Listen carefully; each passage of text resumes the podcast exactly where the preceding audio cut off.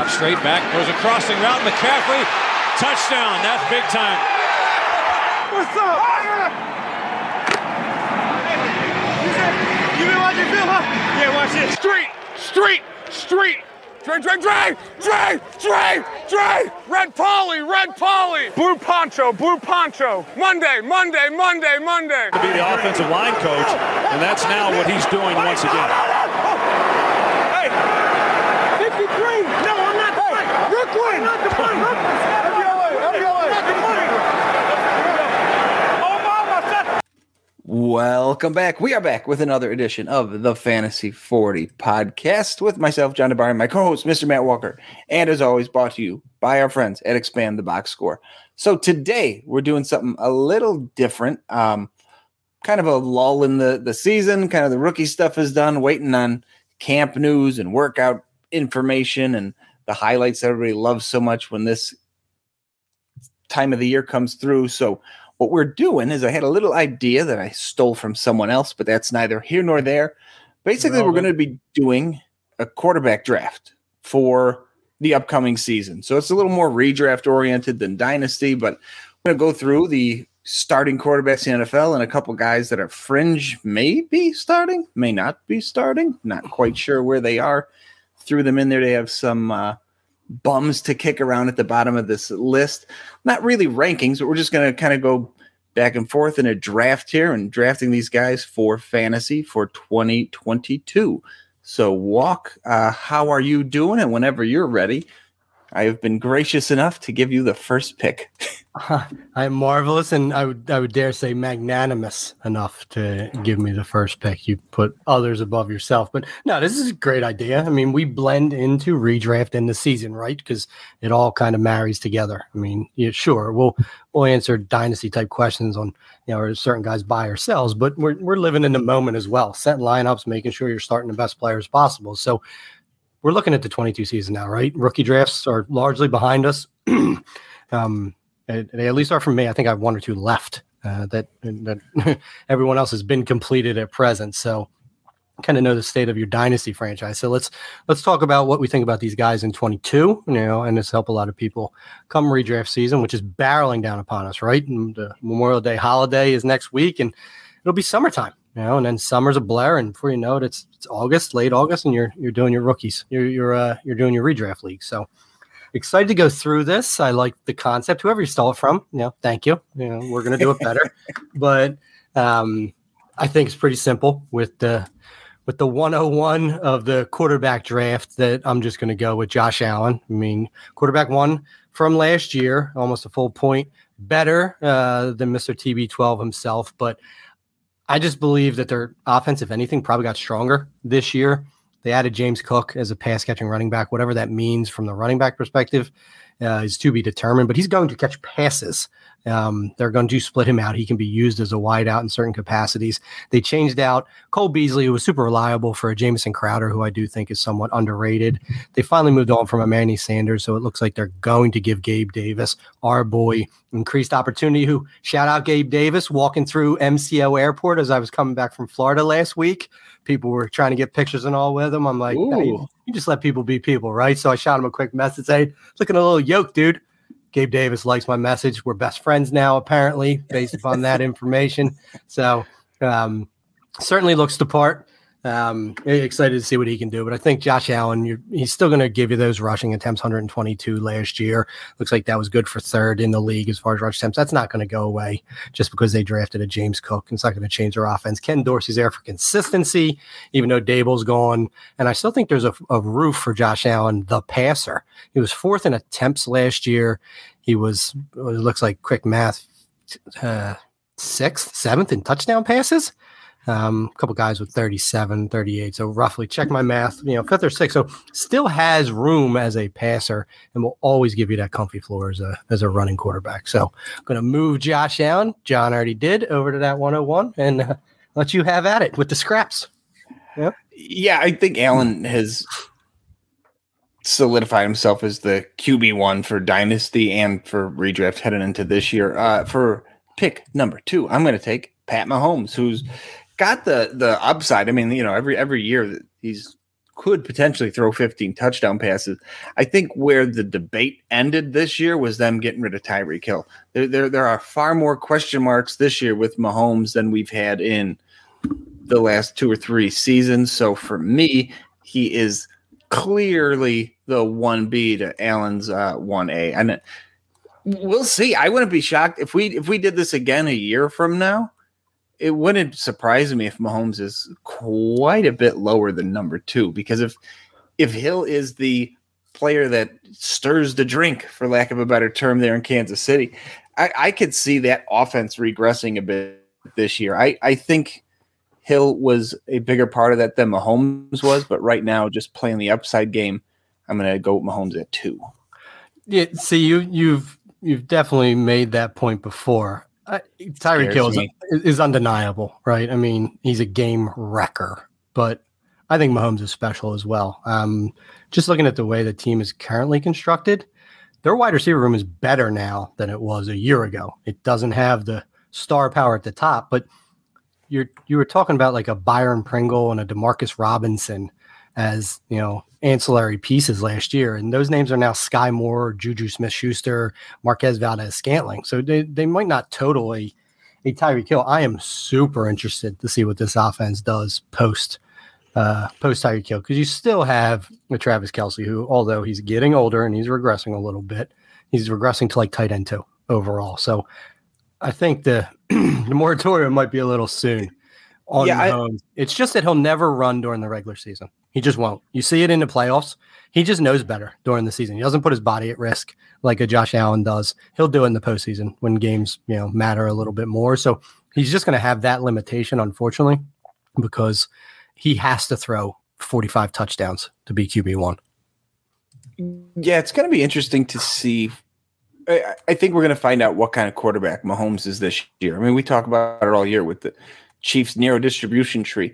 Well, this tree's got a ton of branches now this year. You know what I mean? He is he is he going to be able to flourish going on to his third read? You know what I mean? Where for for years we've just seen him Hill, Kelce, Kelce, Hill, and maybe dump it off to the running back. Where now, you know, it, it's going to be Kelce, and then you know does he look at Juju? Does he look at Sky Moore? Does he go to both of them? It, it's going to be interesting to me. I, I, am not as sold on Mahomes as I have been in the past, but he, like, again, for the upside, he's obviously number two. Yeah. So now it gets interesting as we go to QB number three. I don't think he gets very interesting, but I, I think he's going to have more options now, Mahomes. But we, we continue to move on. This one pretty easy for me. Mm, Justin yes. a Bear. I'm already reading reports he's hit, quote unquote, hit the weight room this off season. Something like 245, I think I read. I mean, big boy packing it on, getting ready for the rigors of a potential QB1 campaign. And yes, fully in his range of outcomes. Threw for over 5,000 last year, 38 to 15 touchdown interception ratio. Gave you another 300 on the ground with three touchdowns. Has sneaky athleticism, kind of on par with what Mahomes does on a year in, year out basis.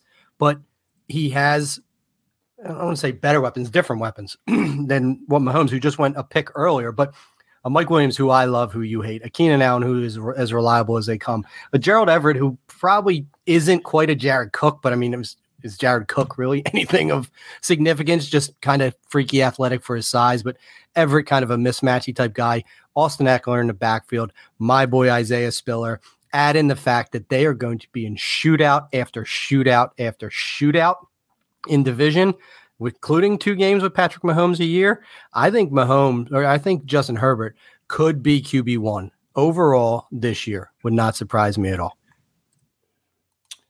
Yeah, you know, I was just looking at the board and I was thinking, oh, what would I do here? And I unintentionally just skimmed over him as I was reading. But yeah, I, I can't argue with any of that. Yeah, I yeah. stud. Yeah. What am I going to do here? All right. With the fourth quarterback selected, I'm going to go for a little bounce back candidate here, and I'm putting Lamar Jackson in there. Um, I think this offense is going back to what they did a couple years ago when Jackson was MVP caliber production out there for fantasy and in real life football. They're going to be you know, just looking at what they did in the offseason, getting rid of wide receivers, bringing in more tight ends. He was more success. He had saw his most success when they had more tight ends on the field and they were using that package and he was pulling it down and running a little more. I think we see more of that running, dumping the ball off to the tight ends, Lamar Jackson, which is maybe not ideal for real football, but for fantasy and our purposes here, that give me all those running yards and those little, you know, dink and dunk passing to, to Mark Andrews and Likely and Kolar and the whole new stable they have there. Cleared it out for Bateman, who everybody's super duper high on. So I, I, I like what they did this year, and I think it sets up well for Jackson. Yeah, hard to ignore. And just in future moves, buddy, you just right click and you cut the name and then you go and paste it so you don't have to delete it. Yeah, I made a mistake. I, I beautiful guess. spreadsheet. Um, the first time. Jackson was under consideration at three. I'm not going to lie because I, I too agree that I think they're they're getting back to basics in Baltimore. They're going to get their running backs back. They've clearly prioritized tight end. Um, exciting to see they they have to use some sort of filtration element. Is it going to be uh, Tylan Wallace, the late round pick from a year ago? There's got to be someone because it's not a Bateman, it's not a Proche, it's it's no one else that's even on their roster right now. So interested to see what those ancillary pieces look like. But running Lamar Jackson is is enough for most people, yeah. right? It's just he was too dinged up last year.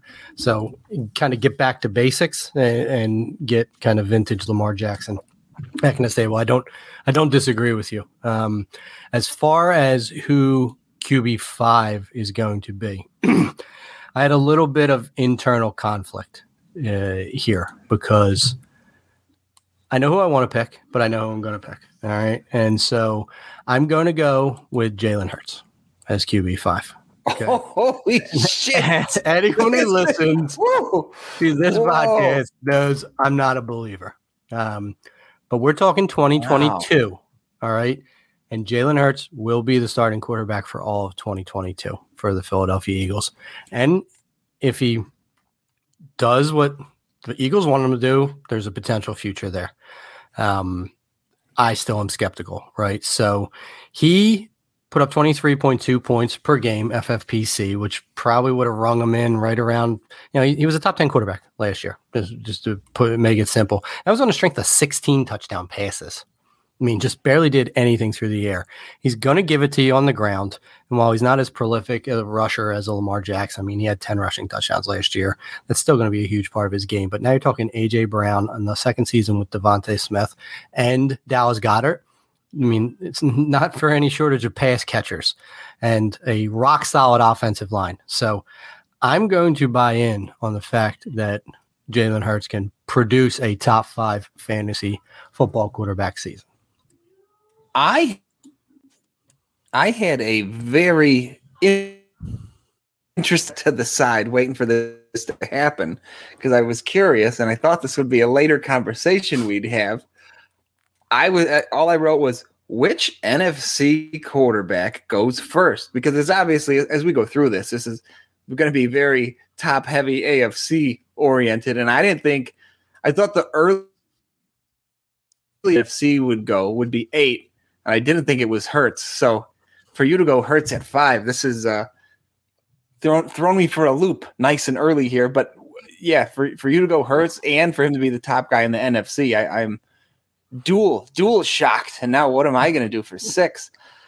Oh, yeah apparently boy. you thought you were getting them at eight potentially right as you said eight because you definitely didn't see something me. else at eight yeah you definitely didn't see me taking them uh, with these no. numbers um yeah and that's what i said conflicted i mean we're talking listen again we're talking 2022 and the upside is there for easily i mean he was qb 10 last year in, in total points so it's not an epic jump for him, and he missed two weeks. So he, he would have potentially climbed higher as everyone above him played 16 or 17 games. So he probably was quarterback, you know, six or seven on a points per game basis.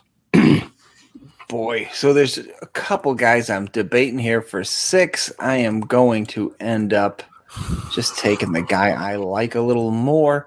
Give me Russell Wilson at number six. Look, he's getting a chance to go to Denver quote unquote an opportunity to let Russ cook. Maybe doesn't have the upside of Metcalf and Lockett, but overall, this is arguably his best top to bottom receiving core he's ever had in his career. Um, Albert O seems to be taking that next step. They brought in Dulcich, correct? Right? That's where Dulcich went. Yes. Courtland Sutton, Jeudy, assuming he doesn't end up in jail or whatever happens there. Tim Patrick, Hamler. I, I, I just think it, Andy's got a, a decent offensive line and a defense that isn't going to put him in a bad spot week in and week out.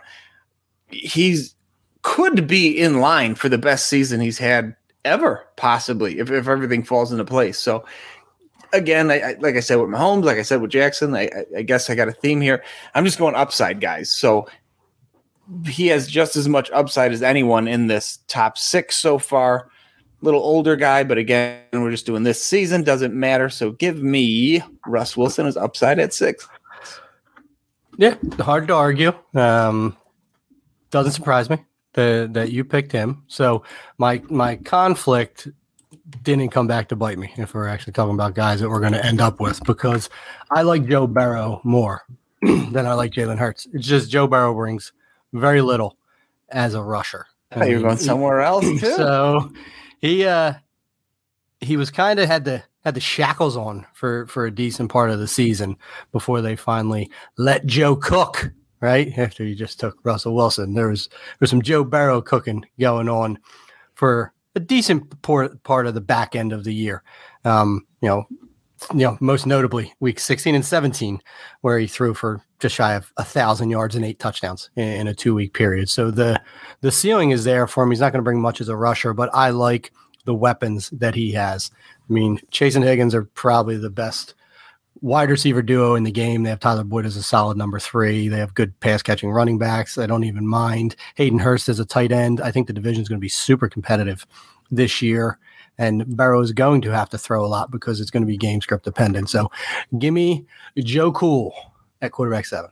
Yeah, that's who I was batting back and forth when I went with Wilson. I love Oh, two two guys here. Boy, oh boy. Just because I've played the high upside game so far, I'll stick with it and not take the guy I was originally going to take here. Give me Deshaun Watson at number eight. You know, rumors are that people think he may not even miss time now this year. So he, we could get the full 17 game experience. Uh, obviously, that's what I'm banking on here. And he doesn't miss a beat, isn't rusty after sitting out for a season. Again, another guy similar to, to Wilson. If everything clicks, he, he has potential to be QB one for fantasy. So me Watson. I, I don't love the weapons necessarily in, in the passing game in, in Cleveland, but I didn't love the weapons in the passing game in Houston either. And he, you know, seemed to do just fine there. Although Hopkins obviously is leaps and bounds better than Amari Cooper. So give me Watson for the upside play here. Yeah, I mean, in a non Deshaun Watson, everything that happened in Houston world, he's long gone, right? By True story. Yes. I mean, it's just he's easy top five for anyone, year in and year out, barring that. And you know, we a year away and some uncertainty, and he's still considered a top 10 asset. I mean, and, and well, he should be in that offense. I mean, they, they have good weapons. They have a good offensive line. They have a good run game. Again, I just referenced Joe Burrow being in a competitive division. Part of that is because Deshaun Watson's on the Cleveland Browns. So that's gonna that's gonna add fuel to the fire for for both of them. Lamar Jackson already went, so we're talking about three North quarterbacks already off the off the chart, and that's only uh, mirroring the the AFC West, where there's only one lone gunman remaining. So six of the eight quarterbacks in those two divisions have, have already been spoken for. So we're going to go to nine, and I'm again slightly conflicted. It's a guy that I I think is overrated, even in the fantasy community. Um, but it's hard to argue with the production. So I'm going to go Kyler Murray as quarterback Ooh. nine, and no Deshaun, no uh, DeAndre Hopkins for six weeks. Uh, I don't think that's going to change with him. Still brings enough with his legs when healthy to be a mismatch. I also think Arizona is what easily the third how do you say third best, third worst? I, guess be second worst, third best team in their division. Um, I think they're pretty significantly behind the Rams and the 49ers now. You know, so they're not going to have the luxury of being run based. So, assuming health, I'm just gonna I'm just gonna bite the bullet on Kyler. I, I don't think he's I don't think he's the quarterback he thinks he is, or that I think dynasty football thinks he is. But if we're talking on a year in year out basis, even without Hopkins for the first six weeks, who might actually be beneficial to Hopkins after that. I think it was an ACL tear or was it an MCL. I mean, just to give him more time to heal, get a healthy Hopkins for the back mm-hmm. stretch of a season. You know, uh, be interested to see how the Cardinals deploy their offense. But Kyler Murray, quarterback nine. Congrats on the first baseball player take. yeah, by 23, right? they don't give him a deal. yeah. So I, I thought you were going to take this guy actually, and I thought this would be the first NFC quarterback taken. Uh, I'm going Dak Prescott at 10. I was actually, to me, I feel like I'm getting a value here. Um, you know, when when healthy, and even last year banged up, he was QB seven. So he has that offense in Dallas with the weapons he has on a team that does score. He's going to get fantasy points. So to me, this is a a tremendous value on a guy who I, I may not be the biggest fan of in, in real life, but yeah, to give get me him as the tenth quarterback, I, I, think I got a nice value there. I don't know if it, it's going to be interesting. We've talked about this in, in some DMs. I brought it up. I don't know if CeeDee Lamb is necessarily ready to be a true alpha wide receiver one in the NFL. We're about to find out, but I do like the the other weapons in the passing game there. So even if he does falter a little bit and doesn't meet expectations, I think there's enough around him where Prescott isn't going to necessarily take a big ding if Lamb doesn't take a step forward. Yeah, my my thoughts on Dak are, are well known at this point in time, but he had by far his, his largest touchdown production uh, as a passer last year with 30. He, he had only, just 37. I apologize. He had only hit the 30 touchdown passing mark once before in 19. He lost a, a bunch of 2020 with that ankle injury, but the running is largely gone um, with him. And it's not like he was ever explosive. He was opportunistic with his touchdowns, six touchdowns each of the first three seasons. Took a lot of that kind of, you know, naked boots around the, the, the goal line and, you know, gave you that extra added fancy value. I just don't see it anymore with him. I mean, I don't know that that ankle will ever be the same. He's 28 years old at this point. They lost Amari Cooper. Whatever you think about Amari Cooper, losing Amari Cooper is not good for the offense. Michael Gallup's probably going to start on pup. They lost Cedric Wilson and added Jalen Tolbert. So their offense is worse, no matter how you want to shake it out this year. Very um, disrespectful to James Washington. Exactly. Um, so that's that's where we're at with them. I just don't think they have the talent on offense that they've had in years past to really further help out you know Dak Prescott, and I just don't think he brings that rushing on it. That's why I wasn't wasn't really targeting him. He wouldn't have lasted much longer for me, but I, I'd take Jalen Hurts over Dak Prescott. So, so we're, we're about a third of the way through here. After after this pick, after eleven, we kind of have the top third here, and then we'll uh, start getting into these. This this next group should be pretty debatable. I don't think. I think this top ten would have been the same no matter what we did. Yeah. All right. So this is this is where it gets a little a little dicey for me because I think there's a clear next three in redraft.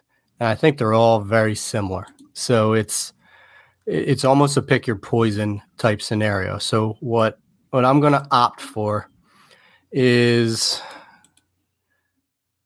this fucking mm. selfish son of a gun. Um, Aaron Rodgers at QB 11 took the bag, sent Davante Adams packing, right? Uh, just you know, so they could pay Jaire Alexander apparently, but he succeeded before. He he's made receivers relevant. He continues to. He's his entire career. I mean, James Jones, Greg Jennings, Jordy Nelson, Davante Adams. I mean, these weren't even like the highest drafted type guys. I'm not the biggest Christian Watson fan, but I think he can be used right away. He's he's got the he's got the tenure. He's he's he's NFL old for a rookie. They have you know, an Allen Lazard, who he has a connection with. They get Tonyan back. They hopefully use Aaron Jones more as a receiver. I'm just I'm gonna buy one more MVP ish type season from Aaron Rodgers and just trying to prove everyone wrong yet again. I mean, I think we said this two years ago, and he's going to go scorched earth, and he did with his first MVP season. And I just think everyone's probably doubting the Packers offense at this point, saying they're a defensive team. Their first two draft picks were defensive guys. They're going to try and win with defense. I don't know that that's the case. So give me Aaron Rodgers, quarterback 11. Outstanding. Yeah, I, I, that receiving core terrifies me. I Listen, mean, I mean, it- if, if anyone not- can elevate him, it's him, world's but- worse than Kyler Murray's in Arizona, right? I mean, he has he has decent tight ends, but I mean, Marquise Brown. No, and it's worse. It's way worse. It's way worse. Uh, yeah, okay. I mean, it, I'm I'm not going to argue it's better than any of the guys that went by any means, but he is he is made do. Yeah, before he he can create a couple six to eight touchdown type guys, and So- cobble it all together for forty five hundred and thirty five. With the 12th pick, I'm going one old man to another. Tom Brady finished QB3 a year ago. A little concerning that, you know, he retired for fucking two weeks and came back. So, how, how committed is he? But I mean, yeah, if, he, if he's not committed, he wasn't going to come back and, and dedicate himself to another season of this. But Godwin not being there for the start of the year kind of sucks. But assuming Gronk comes back, which he probably will, to play with his buddy, I, I think another top five season is in the realm of possibilities. I, if if we knew Gronk was back and we knew exactly when Godwin would be back and healthy, I could probably slide him up a couple spots too. Yeah, when I said a lot of similar guys, when I took Aaron Rodgers, Tom Brady was was was in mind. I just I have some concerns. I mean, Chris Godwin is probably going to start the year on pup, right? So he's Yeah. six weeks. So is Russell Gage just going to step in and fill the Chris Godwin void? No fucking way. Nope. Sorry, guys. So, sorry, Russell Gage stands like. Will he be good? Will he be value in draft? Sure, but he's not Chris Godwin. And so now, the- who, the now who's thing- the third to Mike Evans? Nobody at, at present. Is Tyler Johnson going to get another shot? And Gronk, I just don't like the uncertainty. I mean, I No. believe he'll be there too, but you know, they drafted Rachaad White, you know, so he- yeah, he could help in the passing game, but he could also make him more run based. And now it's not uh, Arians anymore really guiding the ship. Yeah, true. Defensive minded coach. I don't know. I'm Right. I don't see the pass attempts for the 2022 Bucs that it will probably take Tom Brady. Tom Brady threw it 719 times last year. boy. Okay. By far the most in the league. That was quick math 47 times more than young, sexy Justin Abear, whose arm is just ready for 700 throws. Yeah. Tom Brady has to eat extra avocados to get there. I just, I, I'm going to, I'll take the under on 719 pass attempts for, for Brady this year. And I think they're going to want to run the ball more. That's, that's my only concern with Brady, but he clearly deserves to be a QB1. So falling in 12, kudos to you, Tom. You made it. The other guy of the three. So I knew I was going to get two of the three, right? Um, in, in here is right where there. you're going. Yep, I knew it. Right there. Um, probably too long for Matthew Stafford to last. I do have a slight Super Bowl hangover concern. Um, played a lot of football last year, so uh, there's a little bit of concern. And if anyone can make Tom Brady's rushing production look stellar, it's Matthew Stafford, who somehow was credited with 32 rushing attempts for 43 yards last year, dwarfed by Tom Brady's 28 for 81 and two touchdowns. Just Stafford just doesn't run zero. I mean, it's it's hard to find less rushing production outside of a Ben Roethlisberger from a starting quarterback in the NFL. So it's got to be with his arms. Beckham not being there, add Allen Robinson. I, I don't think Allen Robinson's cooked. Still got Cooper Kupp. They still have tight ends there. And the run game, your boy Van Jefferson's still there. Nothing's really should change for that offense, short of Whitworth retiring, which could hurt him a little bit on the left hand side. But I'm not going to let Stafford get past QB 13 overall because he can still easily throw for 4,540 touchdowns. I mean, in a 17 game season. Yeah, I don't don't disagree. I knew I, I assume these were the three guys you were talking about because I kind of had them lumped together in my head also. So now with 14, there are two guys I'm looking at. And as you look through these remaining, we- we're running out of guys who we've seen do it consistently at the NFL level. So, oh, there's a guy I want, so it'd be it'd be ironic if you actually sniped me. This is tough. I'm gonna oh, no. go with last second pivot. I'm gonna go with oh, a pivot. Derek Carr at number 14 here, who I'm not the biggest fan of his. This is a perfect spot. I think he's shockingly a, shockingly average middle of the pack NFL quarterback, and that's right where we are drafting him. However, uh, I, I think he's going to pepper Davante Adams with targets, not like Adams saw in Green Bay, but giving him another weapon is obviously good for him. And in that arms race that is the AFC West now, they're going to have to score each and every week, especially in these division games. So I, I think by default, everyone on this offense takes a small tick up because they have to. Other, otherwise, they're going to be fucking 0 17.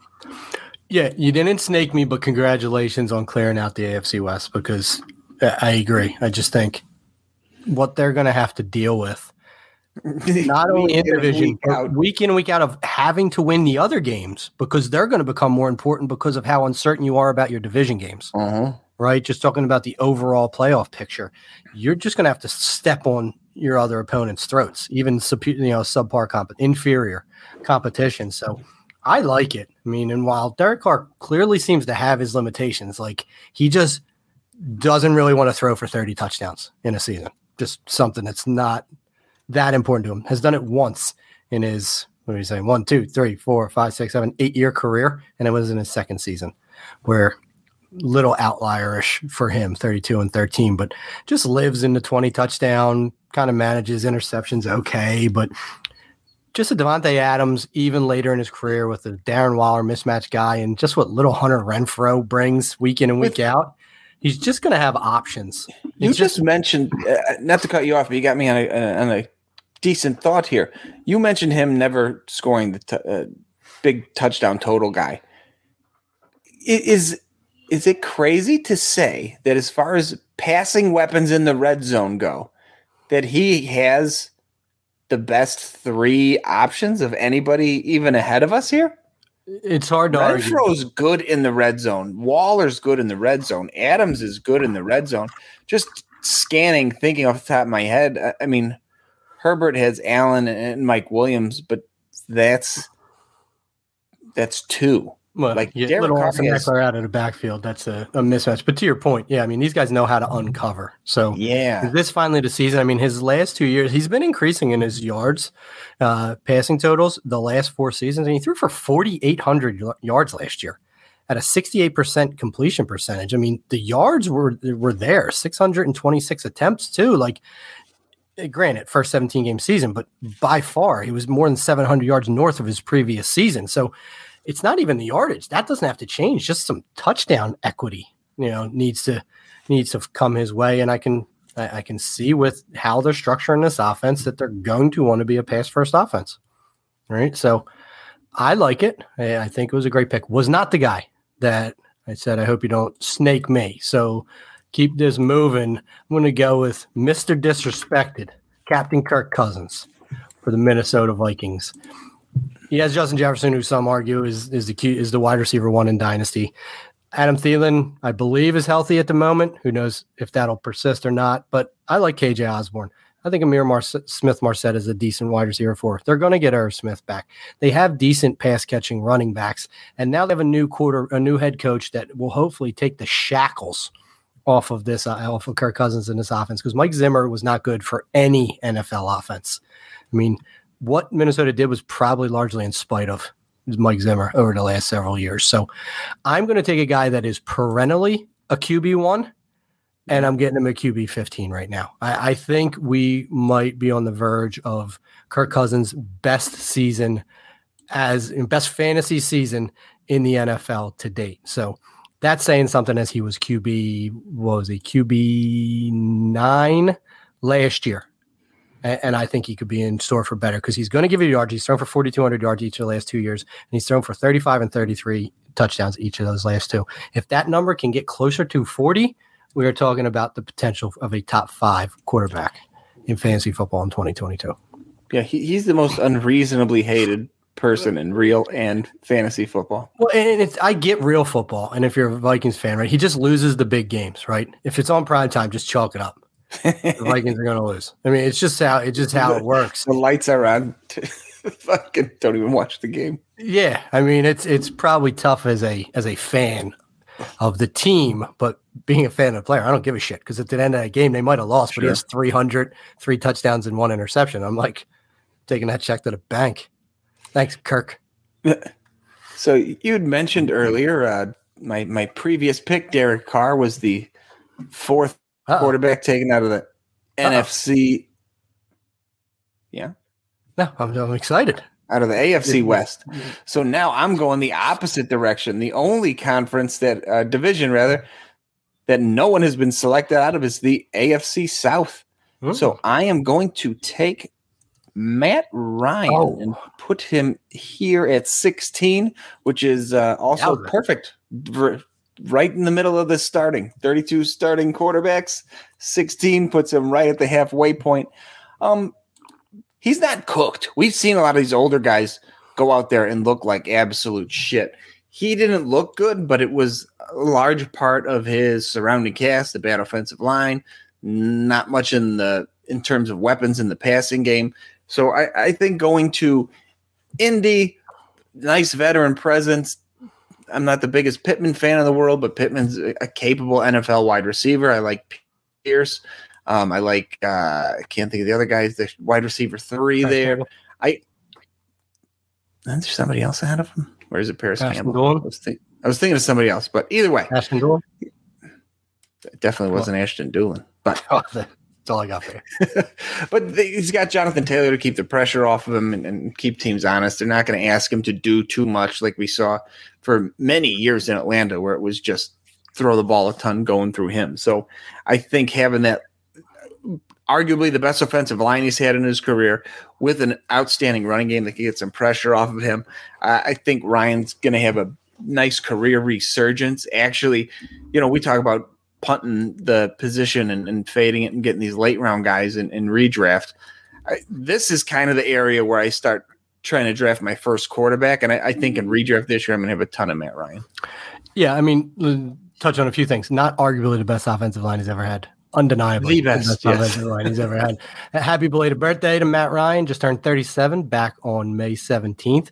So we're talking about a guy that's seven plus years younger than Tom Brady. So yeah, to say that he's not cooked is an understatement. I mean, he, he I think he's like two signs a two year deal, if I'm not mistaken, or his two year extension, or yes, at least on a contract two more years. Yeah, I mean that's that's a good window for them um, to to not just keep putting a band-aid on this. I think he has two more good years of production. And for those that forgot, I mean, the two seasons prior to 21, where he had no one to throw to outside of a rookie tight end in Kyle Pitts and a porous offensive line. The two seasons before that, he threw for roughly 4,500 yards and 26 touchdowns each of those two seasons. I mean, it's there for him. And you might not be a Pittman fan. I am. I think Pittman is a, a similar archetype. And I don't want to disrespect Julio Jones, big body receiver that sure. Matt Ryan's going to be able to key on.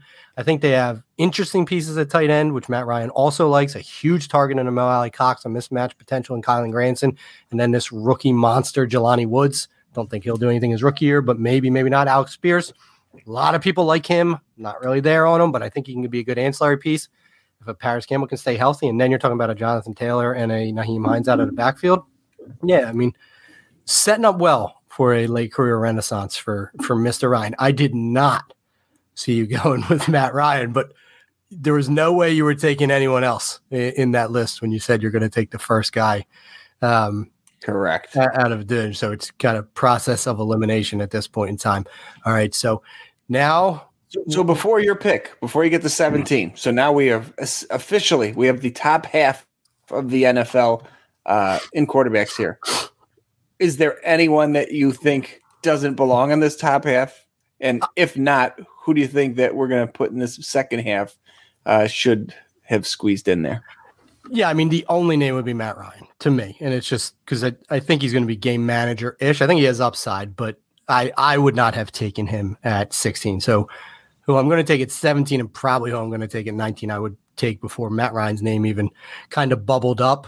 To me, um, I don't even know that Matt Ryan deserves to be the first quarterback taken in the AFC South personally, but I understand why you took him, and, and I can see it, it, happening. But that would be the only name. above that, I don't think there's really any surprises. I mean, clearly, me taking Hurts when I did shocked you. You know, at five, Dak being at ten.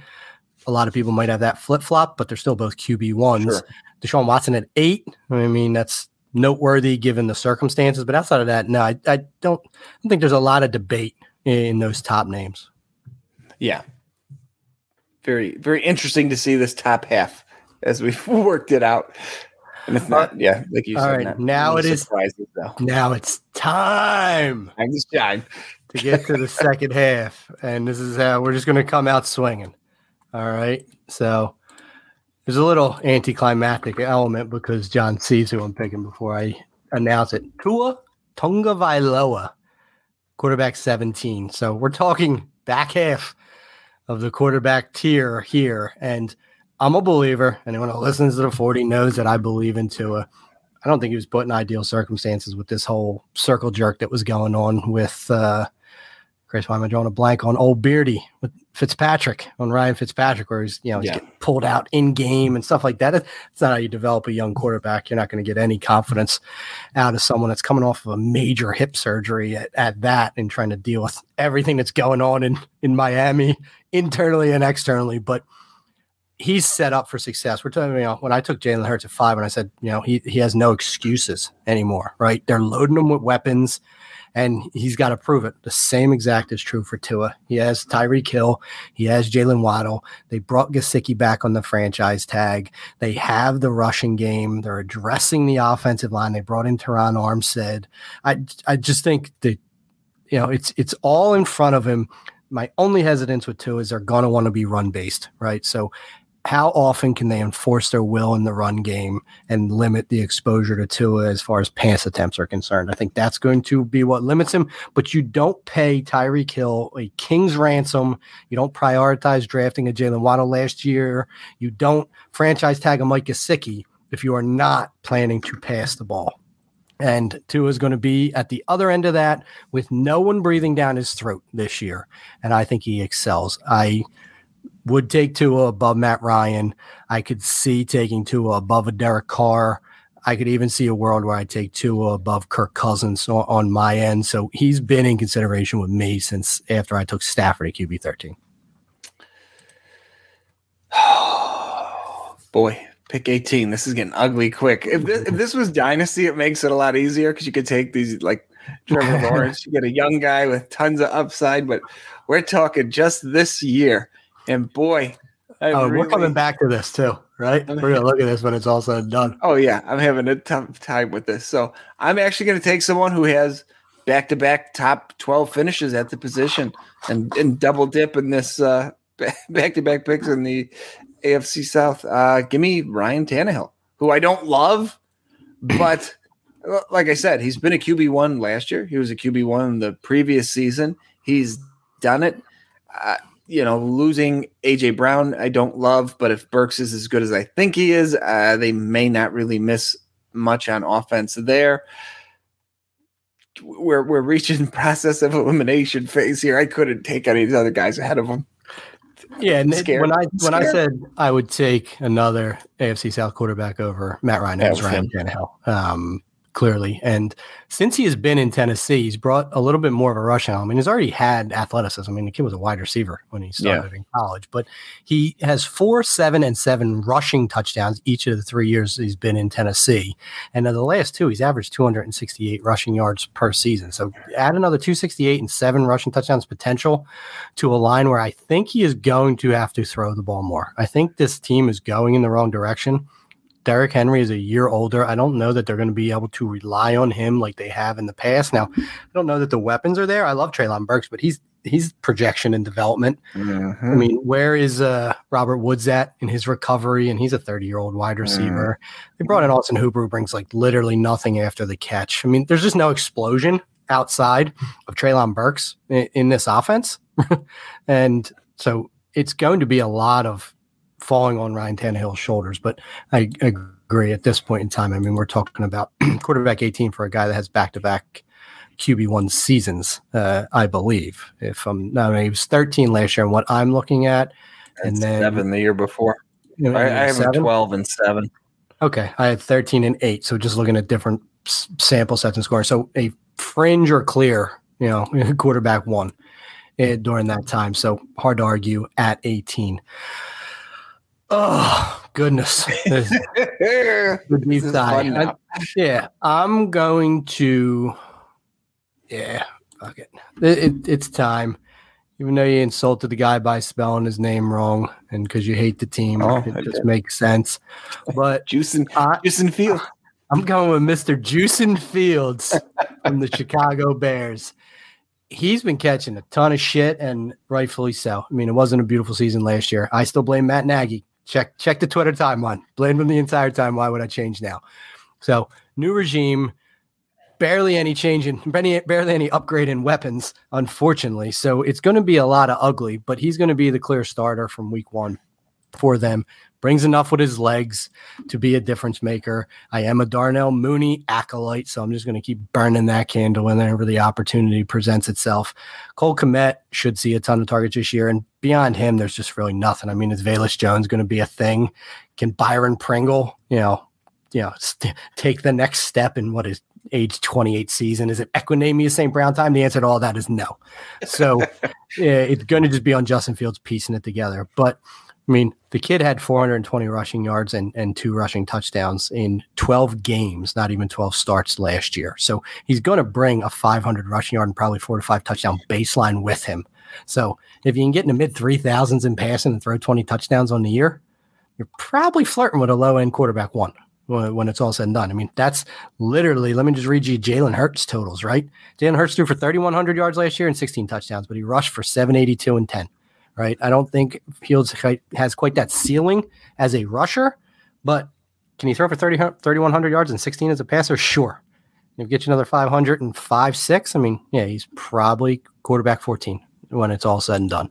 So Chicago's going to suck. Their defense is going to suck. And Justin Fields is going to have to throw it and run it a lot. It's going to be all him. Oh, the entire offense is going to fall on his shoulders. So I'll take Justin Fields.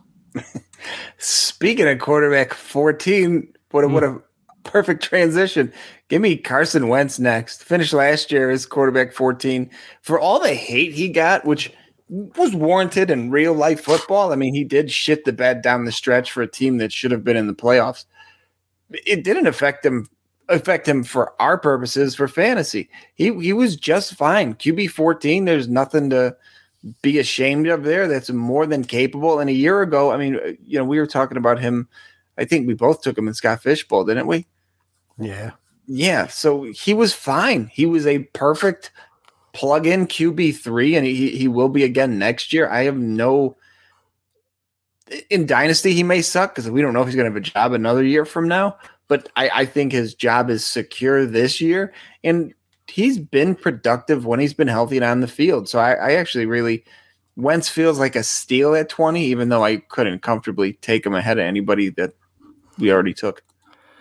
Yeah, I mean, it was getting dangerously close to Wentz time for me. And it's just because I felt as though, almost as though I had to at a certain point.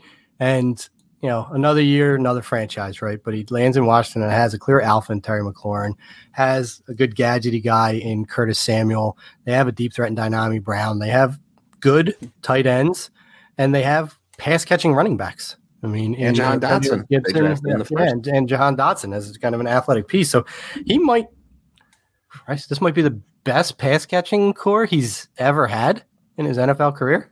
Because sure shit didn't happen in Philadelphia when it was literally every year Zach Ertz was his primary pass catcher, you know, and a bunch of ancillary or past their prime type of weapons. And then last year it was literally Michael Pittman or bust yeah, in that Indy offense. So I don't know that that's hyperbole, but only time will tell uh, as far as that. Be interested in welcoming him back to Lincoln Financial Field this year. But thank you for taking Carson Wentz as quarterback 20 because it was paining me to see him remaining on this list. So we're talking about 2021 production. And I love it. I I will ah getting a getting a pain in my neck, but I saw enough Wow. from Davis Mills. Come here. He's going to be the starting quarterback in 2022 for the Houston Texans. The Houston Texans will once again stink at football, and that'll just give Davis Mills more and more opportunity to do what he did kind of late in the season. And let me remind you, in two of his last three starts, 254 yards and two touchdowns against the Chargers, and 301 yards and three touchdowns against the Titans with nobody. Like Brandin Cooks. That was it in that entire offense. So now they they bring in a Metchie. I mean, it's not like a, a huge bonus. Might not even pay out this year due to the injury. But year two of Brevin Jordan, year two of Davis Mills in an offseason of a team that I still think isn't going to be that good. I don't know. why I got a feeling. I still don't believe that he's their long term answer in Houston. I just think he's a placeholder. Uh, I, I think ultimately, once they get their feet under them, they're going to try and draft their quarterback of the future. That's how I feel about Davis Mills. But the other names didn't excite me as much as far as upside is concerned. So, Davis Mills. Yeah, you know it's interesting. I, I wonder where he would be if he had stayed in school for a year because he would have been QB one in this fucking class. So you know, but but Pickett's still out there, so it's not like we were super excited about him yet. So that feels like a good place to have him. Yeah, I, I, I like Mills. I'm, I'm not as There's literally a the next three guys I'm going to take. I mean, it, it could be how I feel a month from now. It's just, I don't know. I got a feeling about Davis Mills. I, th- I think Davis Mills can be a, a 40 to 4,000 yard passer and can throw for 25 touchdowns. yeah, very very capable. Um, I, I just couldn't leave this guy out there anymore, just based on pedigree and hype and all, all this other nonsense. Number 22, I'm going to take Trevor Lawrence. Um, you know, arguably besides Manning and, and Elway, I mean, this guy came into the league with as much generational hype as anyone we've seen, you know, top three in history. So the the potential is sky high. Could could blow this thing out of the water here at 22. Take and take the next step forward under Pederson. They got him. Well, they they got him weapons. I don't know. I was going to say good weapons. They got him weapons that they definitely overpaid for. So they're they're expecting them to do something in the passing game with these guys. Lawrence is either going to take a step up or end up being one of the greatest busts in history. But given what else we have on the board here, I feel pretty confident that he was the best of the remaining guys. Yeah, let, let me just go on record here. I should have taken Trevor Lawrence above Davis Mills. Okay. He- he's, better, he's a better you have? quarterback. Huh? Should you? I mean, are you? Yes, I should have. I mean, he just, I, I do believe Doug Pederson is going to right the ship in Jacksonville. I, I truly do. Um, did they overpay for all of the talent that they, quote unquote, talent that they brought down to Jacksonville? Yeah, 100%, because they have to. No one wants to go to Jacksonville. Trevor Lawrence, a lot better rusher, and you want that rushing floor to kind of prop you up. Davis Mills is going to run the ball. So just, just in division, I should have been a little more pragmatic. I mean, ironically enough, in FFPC scoring last year, Trevor Lawrence averaged 14.9 points per start. Davis Mills averaged 14.7 per start. So, you know, and that was with Lawrence having 334 yards and two touchdowns rushing, adding to his production. So, uh, as far as a pass passers were concerned, Davis Mills was a better passer. He actually threw four more touchdowns than Trevor Lawrence in three less starts and threw seven less interceptions. So, take that before you. Both were in shitty situations. So, I don't even want to hear that Trevor Lawrence was dealing with Urban Meyer because it wasn't a lot better going on uh, down in Houston. But yeah, it should have been Lawrence over Davis Mills. So, be the the mea culpa there. But now where we're going, we're swinging, right? I mean, I, I went with the I went with Flores, and now we're just we're just making assumptions. And it's going to be the Trey Lance is the starting quarterback for the San Francisco 49ers next year. Another guy that probably should have taken over Davis Mills, but deal with it, Trey. You, you haven't officially been named a starter.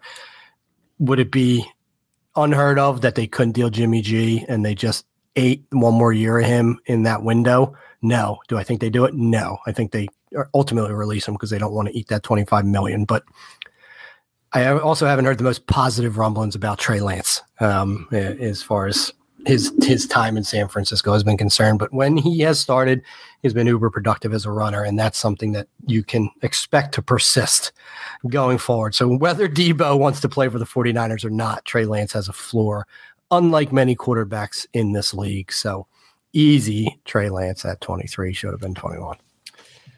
Oh, two guys here to pick between. I'm gonna again go with the guy we've seen do it.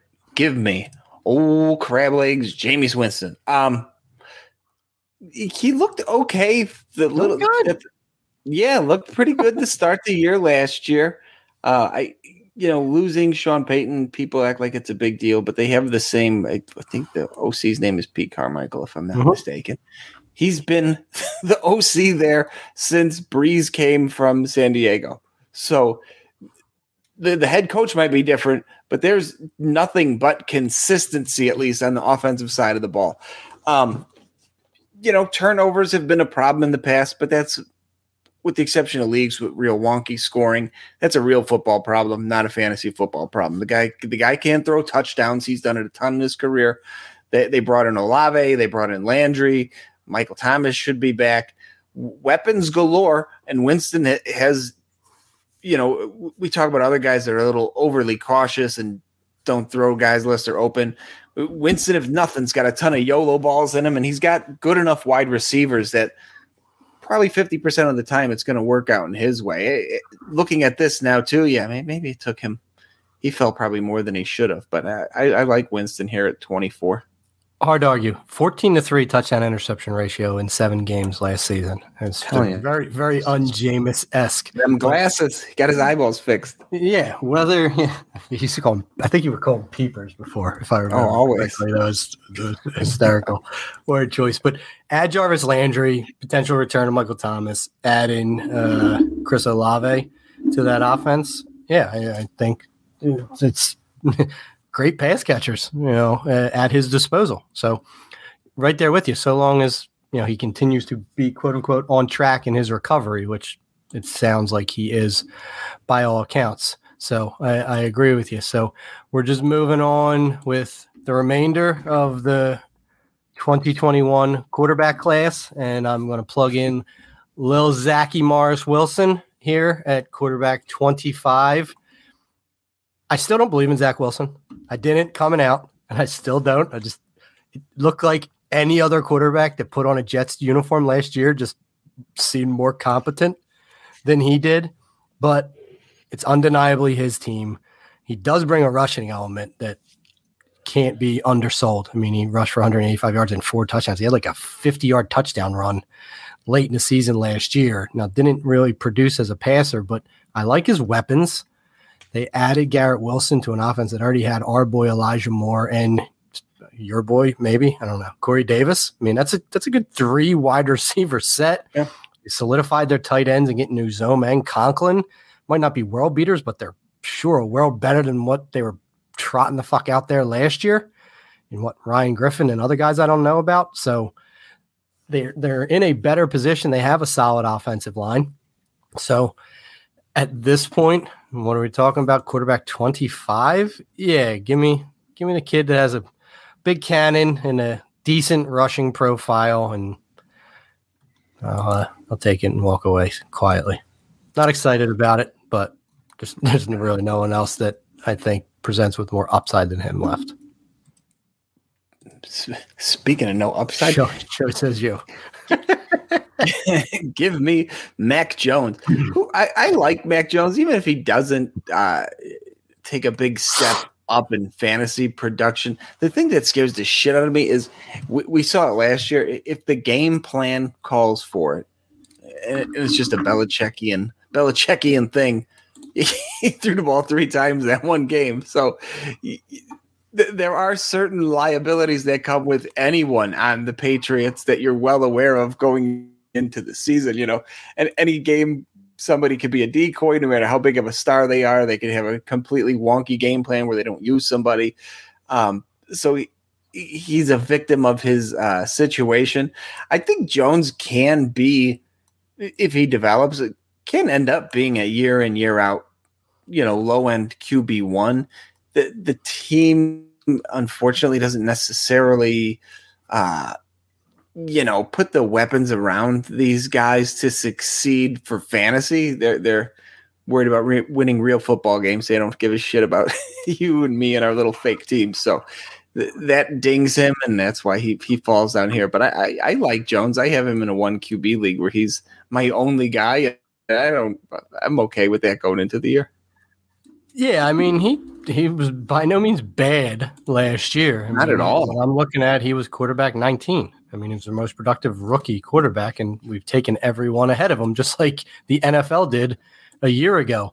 My concern with Mac Jones is Josh McDaniels being gone is now the the Roosters running the hen house in, in Bill Belichick. And you talk about run based game plans before. I mean, this dude used two draft picks. He used draft capital on two more running backs this year in Pierre Strong and Kevin Harris. Like, there's no such thing as enough running backs in Bill Belichick's opinion. And they're just going to be talk about a zig when zagging, right? I mean, they went doubled up on tight ends a year ago in free agency. Now they're just drafting running back after running back. Field situational field stretchers and Tyquan Thornton. I just I could see sub 30 pass attempt games being Yes. norm for Mac Jones. And that's my concern. We're talking 2022 and situations could change, but that was my concern of why I did not take Mac Jones when I did take Zach Wilson. All right. So now we are in the fucking sewer of quarterback potential here. And it's who has the most upside for redraft. All right. And that man's name is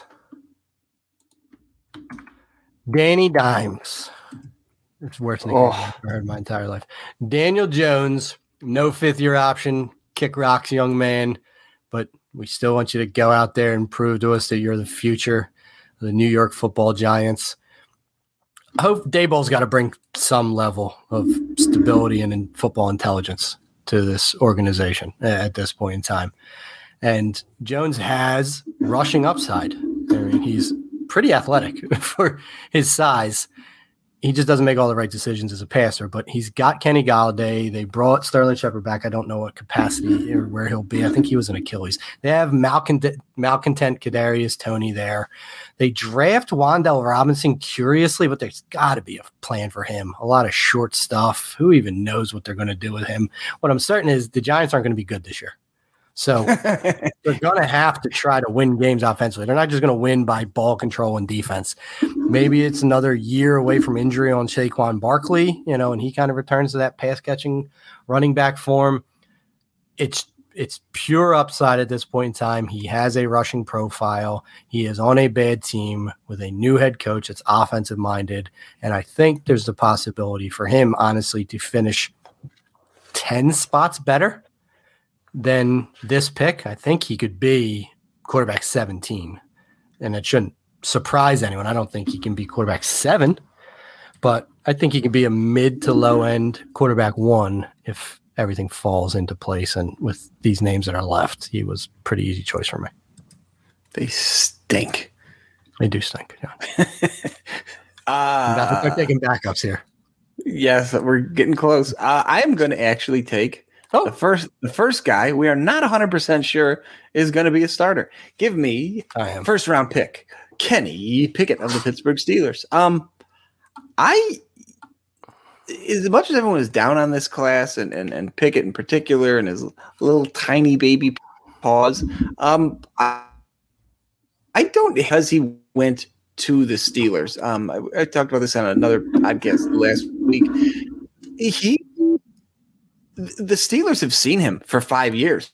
They practice, they use the same building. So if any team was going to be comfortable with him, it was them. And if they were comfortable enough to take him in the first round, I- feel confident from what I've seen over the years of Steelers drafts that he's going to be a competent NFL quarterback. Is, is he ever going to be QB one? I doubt it. Do they have enough weapons around him where he could be successful right out of the gate? Sure. I mean, I, I love their wide receivers. I like who they drafted this year too and added to that receiving core. We both are fans of Freiermuth. We both like Harris out of the backfield. Pickett's in a, in, in a very good spot, and, and and I wouldn't be shocked when we do this a year from now if he's up shit, eh, not twenty spots to put him at twenty eight, but 15-ish spots, put him a little bit higher in the middle of the pack. But I, I, I like the situation, but yeah, it's hard to put him any higher. Never seeing him on an NFL field yet. Well said. Um, I don't begrudge you on that, but I would have went this guy, Jared Goffel, as quarterback 29. He wasn't abysmal last year, as bad as the team was. I mean, because they lost like their first 12 games, I believe, uh, of the season, but a few moments. And in his last two starts of the season, he threw for 216 and 3 and 238 and 2. And all not like groundbreaking numbers, but he also didn't really have much uh, in, in, the way of offense. They went and added DJ Chark in the offseason. They drafted Jameson Williams, who won't have much of an impact early, but should be able to be a boost to Goff's upside late. Still got Amon-Ra St. Brown to run the underneath stuff. Brought Josh Reynolds back. Should get a healthy TJ Hockenson and D'Andre Swift. Got a great offensive line. Starting to put pieces together. Now, he'll never do much as a rusher, as 100 yard rushing season under his belt in six NFL campaigns, but we've seen him throw for over 4,600 yards. We've seen him throw for 32 touchdowns. Now, this was all with Sean McVay, and it only happened once, but it's happened. So I'm going to go with a guy in a situation that has gotten better for him year over year. And again, we're talking 2022. So gladly take Jared Goff at quarterback 29 and he's clearly better than the remaining starters. So, for and those of you who aren't keeping tabs at home, we, who we have hmm. left on the board Marcus Mariota, Sam Darnold, Drew Lock, and just for fun, because there's some uh, you know questions with these other guys, I did throw in Jimmy Garoppolo, Mitch Trubisky, and Baker Mayfield. So we we may throw them in there, maybe not. I don't know, but boy, oh boy, I am really in a bad spot here at number 30. I'm going to have to pinch my nose and select someone here. I thought you were getting Jared Goff at 30, didn't you? I, I, thought it was possible. He, he Statements was, that were never uttered before. Yes, I, am going to go with Mariota. I don't, I don't love it. I'm largely basing this on his draft capital from years ago. He does know the system. Um, he's just better than Sam Darnold and Drew Lock. there you go. There's my analysis for this bum. Yeah, at this point, right, we just say I'm going with Atlanta Falcons quarterback, please. Correct. You know, I mean, he still can run. I mean, he didn't have a lot of opportunities two years in Vegas, but in his what uh, 22 attempts, he ran for 175 yards and two touchdowns. So, I mean, Still, it was kind of by design. I think they brought him in for Good. running play, which is fine. Yeah, yeah perfect. Largely, largely, what he's going to be doing for his life in Atlanta. So, might as well keep that theory rolling for as long as he's a starter, which might only be, you know, not even half the season if things go according to plan. So, oh, yikes! Uh, all right, so Mariota went. That's who I would have taken just because of at least short term upside. I'm going with Drew Unlocked, quarterback 31. I don't believe for a fucking second what Pete Carroll is trying to sell me that Drew Lock's their starter and they're not looking at anyone else. I think if when Baker Mayfield gets released, they sign him. I do. I think that's where he ends up. He's not going to Carolina. Seems like that's mutual between him and Carolina that he does not want to go there. And there's nowhere else that I can envision him going short term or long term, and then Seattle. So I do think he ends up being there. But as is currently constituted, Drew Lock is a starter in an offense that has DK Metcalf, Tyler Lockett, with a strong backfield and a shitty, well, not shitty, and uh, uh, currently not good offensive line. They, they're trying to get better. They're actually putting some resources into it. But give me the gunslinger. Oh, and and Noah Fant. I mean, he has weapons. And Drew Lock will throw footballs deep with reckless abandon. I mean, he has no fear of throwing the YOLO ball. I mean, he's he's very Jameis esque in, in, that regard. So uh, I'll take I'll take Drew Lock at thirty. Winstonian. Winstonian, even better. All right, uh, we're at the end here. We're on QB thirty two. I can't wait to take QB thirty three and any reasonable person here would take the remaining starter, which is Sam Darnold. But hearing your speech about Drew Lock and what they're going to do in Seattle. I, I can't put Darnold on here because he stinks. I'm going to take Baker Mayfield and assume at some point the number one overall pick finds himself starting somewhere at some point this season. Uh, I will squeeze him in at 32. Yeah, I mean, Zero confidence. yeah, the confidence is not high yeah, for quarterback 32 overall. But so just for clarification, when we look reminisce on this, it's who scored the most fantasy points in the season? That's just all we're doing here, right? Sure. sure. who cares? It's I'm quarterback disgusted 33. now. You're looking for clarity at quarterback 33. Um, I'm going to hedge against my previous Uh, my previous watching watching Darnold fall is fun. This is my previous assumption that Trey Lance is going to be the starting quarterback for San Fran, and my hedge was that could there be a world where they just say, Jimmy, you took us to the conference championship game last year. Maybe we're being a bit hasty. We have you reasonably controlled. What twenty five million for one year? That's not a lot for a quarterback. Maybe I- if your shoulder checks out okay, do we just run it back and give Trey Lance another year of development? It's worth the risk at quarterback thirty three. Give me Jimmy G. I think there's more. I think it's greater than 50% chance Garoppolo starts week one for the Niners. Wow. Which is probably also what led to the QB twenty three fall for Trey Lance, right? On True rushing story. upside alone, he's he's a top eighteen guy. All right. Too much uncertainty. We're about to I'm wrap for- this I'm up for- here. I'm forcing your hand. Damn it! Quarterback 34. you, you you took Garoppolo to hedge against your earlier Lance pick. I'm going to take Mitch Trubisky to hedge against my earlier Kenny Pickett pick. Uh, I don't think Pickett starts week one. Um, looking at the Steelers' schedule, I, I think week four they play the Jets. They have a week nine bye, and then they play uh, uh, the the Saints in week ten. Both their home games. That's probably where it makes the most sense to get Pickett his first start. Um, so give me Mitch Trubisky, who may start somewhere between three and eight games this year Mm. with QB thirty four. Mm. This is this is a, it's a rough one, folks. Matt here. And by the way, look look at this bottom half. Just out of here, going back to number twenty nine, Jared Goff, 29th in our draft, former number one pick. Marcus Mariota, 30, former number two pick. Baker Mayfield, 32, first overall. Trubisky, number 34. He went what, the second or third?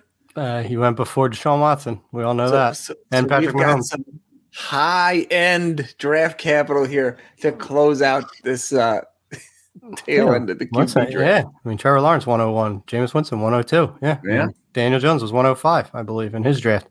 All right. I wanted to write Matt Corral here just to be that person.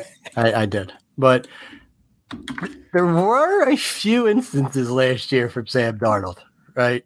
He had two two two rushing touchdown performances on the year. He threw for 300 yards in three straight games to start the year. The Panthers started out 3 and 1 with Sam Darnold as their starting quarterback. And then it all went south. And he went south with it and posted shit start after shit start throughout the rest of the season when he was active. There's a far too much Cam Newton, but I do think Darnold starts enough games this year to warrant the quarterback 35 designation overall. So congratulations, Sam Darnold. You were not omitted from the top 35 quarterbacks on the fantasy 40s 2022 redraft rankings extravaganza even though i believe that matt corral is the better quarterback for the carolina panthers That should do it. Yeah, this got a little uh a little dicey there at the end. So that was that was kind of cool. Good good exercise to kind of get an idea of where values are on some of these guys. Um you know, after we did this in hearing some some of your reasons for other guys, I think I'm too low on Winston. I think he should be higher. I think uh maybe Matt Ryan too. And yeah, there's a couple guys who I, I, I think I like a little more than I did heading into this. I think Kyler Murray might be too high. So yeah, it kind of interesting exercise to to see where these guys kind of fall and who you like above and below them. Yeah, I don't disagree. I mean, in Kyler Murray, I said it myself at nine. I'm not crazy about it, but the ones after him, I mean, I don't think Dak brings a rushing upside anymore. I Sure. I don't think he can as passer. Rodgers barely runs. Brady doesn't run. Stafford doesn't run. Carr barely runs. Cousins barely runs. They all have to do it as a passer. There's just so much that Murray gets, you know, propped up by his. Yeah. he needs to be propped up because he's a, little guy, but by his rush floor. And boy, he if ever there's going to be a need for him to run, it's going to be early in the season. That's usually when he runs too. He runs until he gets hurt, which he inevitably gets hurt, and then he doesn't run for like two months. And then like a game out of nowhere, he runs for like three touchdowns, and you're like, ah, he's running again. And then the Yeah. next week, he has like seven yards rushing. There's no consistency in what he does, but if they want to come out of the block anything better than a 500 team, he's going to have to probably average 50 rushing yards a game. Would be my assumption for him. And if he's going to average 50 rushing yards a game, he's probably going to have three or four touchdowns in those first six weeks. And you give me that with another 250 passing and one to two touchdowns a week, and you're a top 10 quarterback. So I just think. Do you think there's a chance he doesn't play? I mean, he's he, he's not going to the voluntary OTAs. I mean, that's not a big deal. When mini when the mandatory mini camp comes around, I think uh, it's not too many weeks away. Is there a chance he just doesn't play for him? I mean, we've seen other guys kind of force teams' hand. What, is he going to pull an Aaron Rodgers? Is that what you're telling me?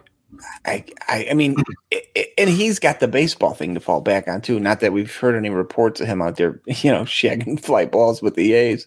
But, but look, let's say you're the Cardinals, and he's like, I'm not coming here, and you could play the game of chicken with him. I mean, we talked about Mayfield going to Seattle. Mayfield's got a history with what old Kliffy there.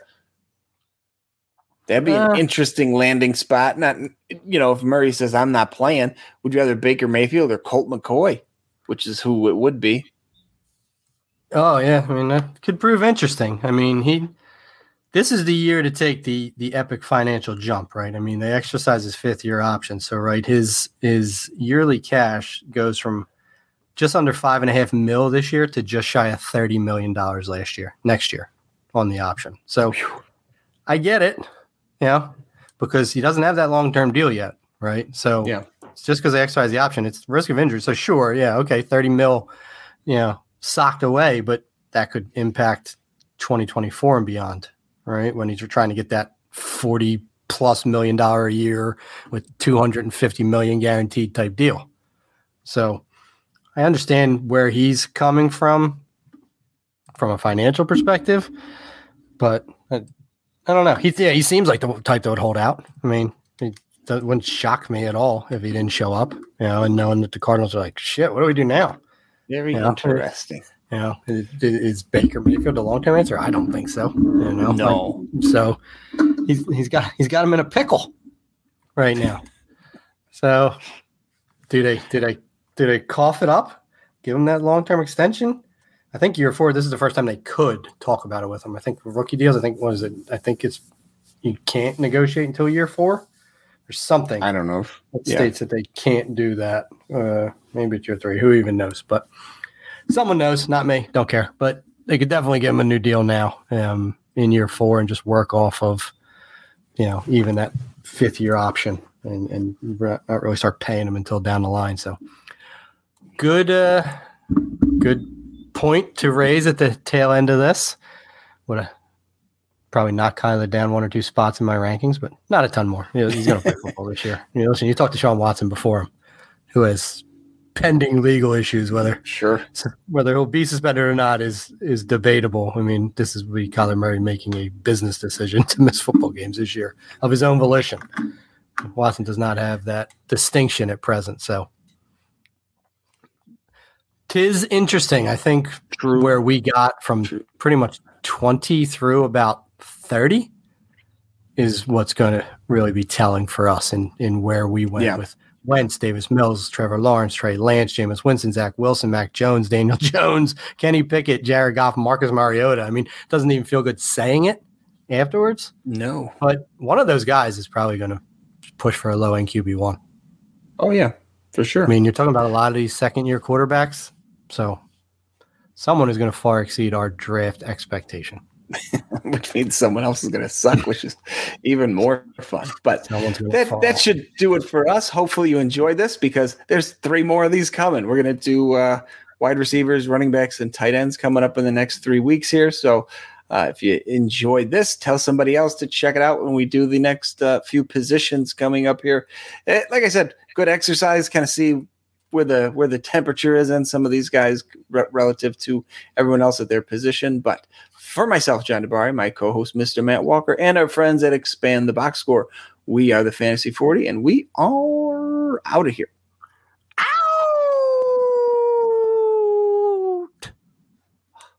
These guys at the end, this this turned into whew, fun times. yeah, I, mean, I don't think we get there at any other position, right? Because even if we go like 30 deep at running back, we're not going to be like disgusted or at wide receiver, and we can't go much further than that, right? Just because of talking. Yeah, tight end. I mean, we go. I think I think wide receivers we have to because I mean most teams have three. I just what did I put? I did 48 just to have a template, but um yeah, probably just especially wide receiver, just a lot less discussion about it. Yeah, I mean the first, you know, whatever. I can't have any ADP or shit in front of me, but those first ten are going to be probably the first ten, no matter what. And then, yeah, just anything we disagree with. Because, yeah, wide, wide receiver, I mean, we do have to probably go minimum 36. Yeah, easily. I mean, wide receiver 36 on Fantasy Pros right now is Skyy Moore.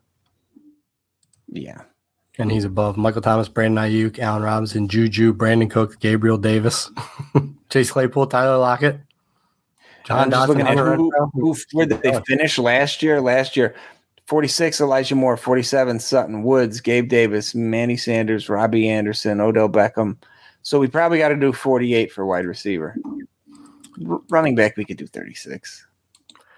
I agree. And we, and we just got to keep it tight. Yeah.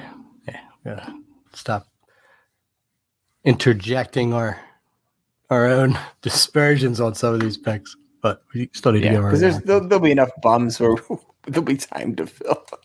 yeah. Oh yeah. All right. All right, sir. Yes.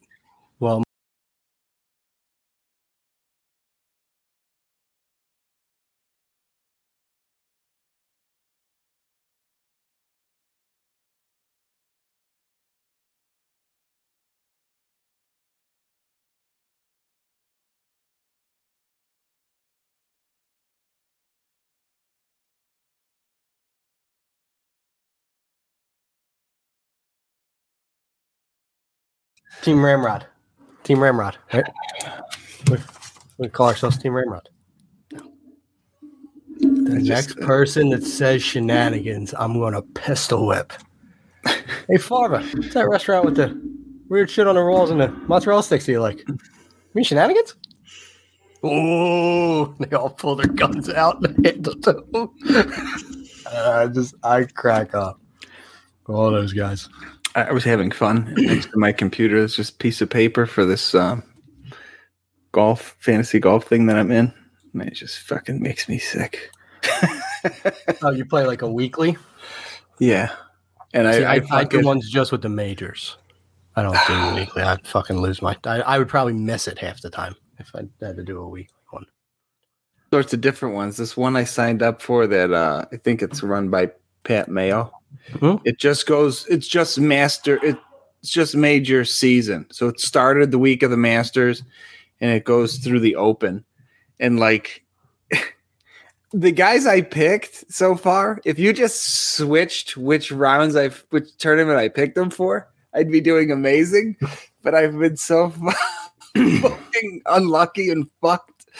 The Masters, I had Justin Thomas. He won four hundred fifty thousand, so that wasn't too bad the RBC Heritage, I took Cam Smith because he was having a huge start to the year and was doing good. And I don't think he ever missed the cut at the Heritage. Misses the Misses cut. The take cut. the goose egg. Well, it's because he open, at the Masters, right? So you don't you can't go Cam Smith after what he did at the Masters. listen, hold on. This oh oh, you, you, there's plenty of fucking things I should have done differently. Me- Mexico Open, I took Rahm. He I I got the win there for 1.3 million. Then Wells Fargo, Corey Conners having another monster year. he only got 98,000 bucks. Byron Nelson, I take Zalatoris. He gets the he fucking misses the cut. Now for the PGA, I finally I'm like, I'm gonna jump on this hot Scotty Scheffler fucking world Oh, number one miscut. thing. Yeah. He missed the fucking cut. It's like if I just rotated him, I took stupid You were you Scheffler seem like you're the- yeah Yeah. You, you had the names. They're just Yes. it's like it's like a word it's a word jumble, right? Scheffler won the Masters. JT wins the fucking PGA. Zalatoris came in fucking second. Could've- These guys in any other order, I'd be making. Cam Smith, yeah, he did fucking good at the Byron Nelson. I think. Ugh.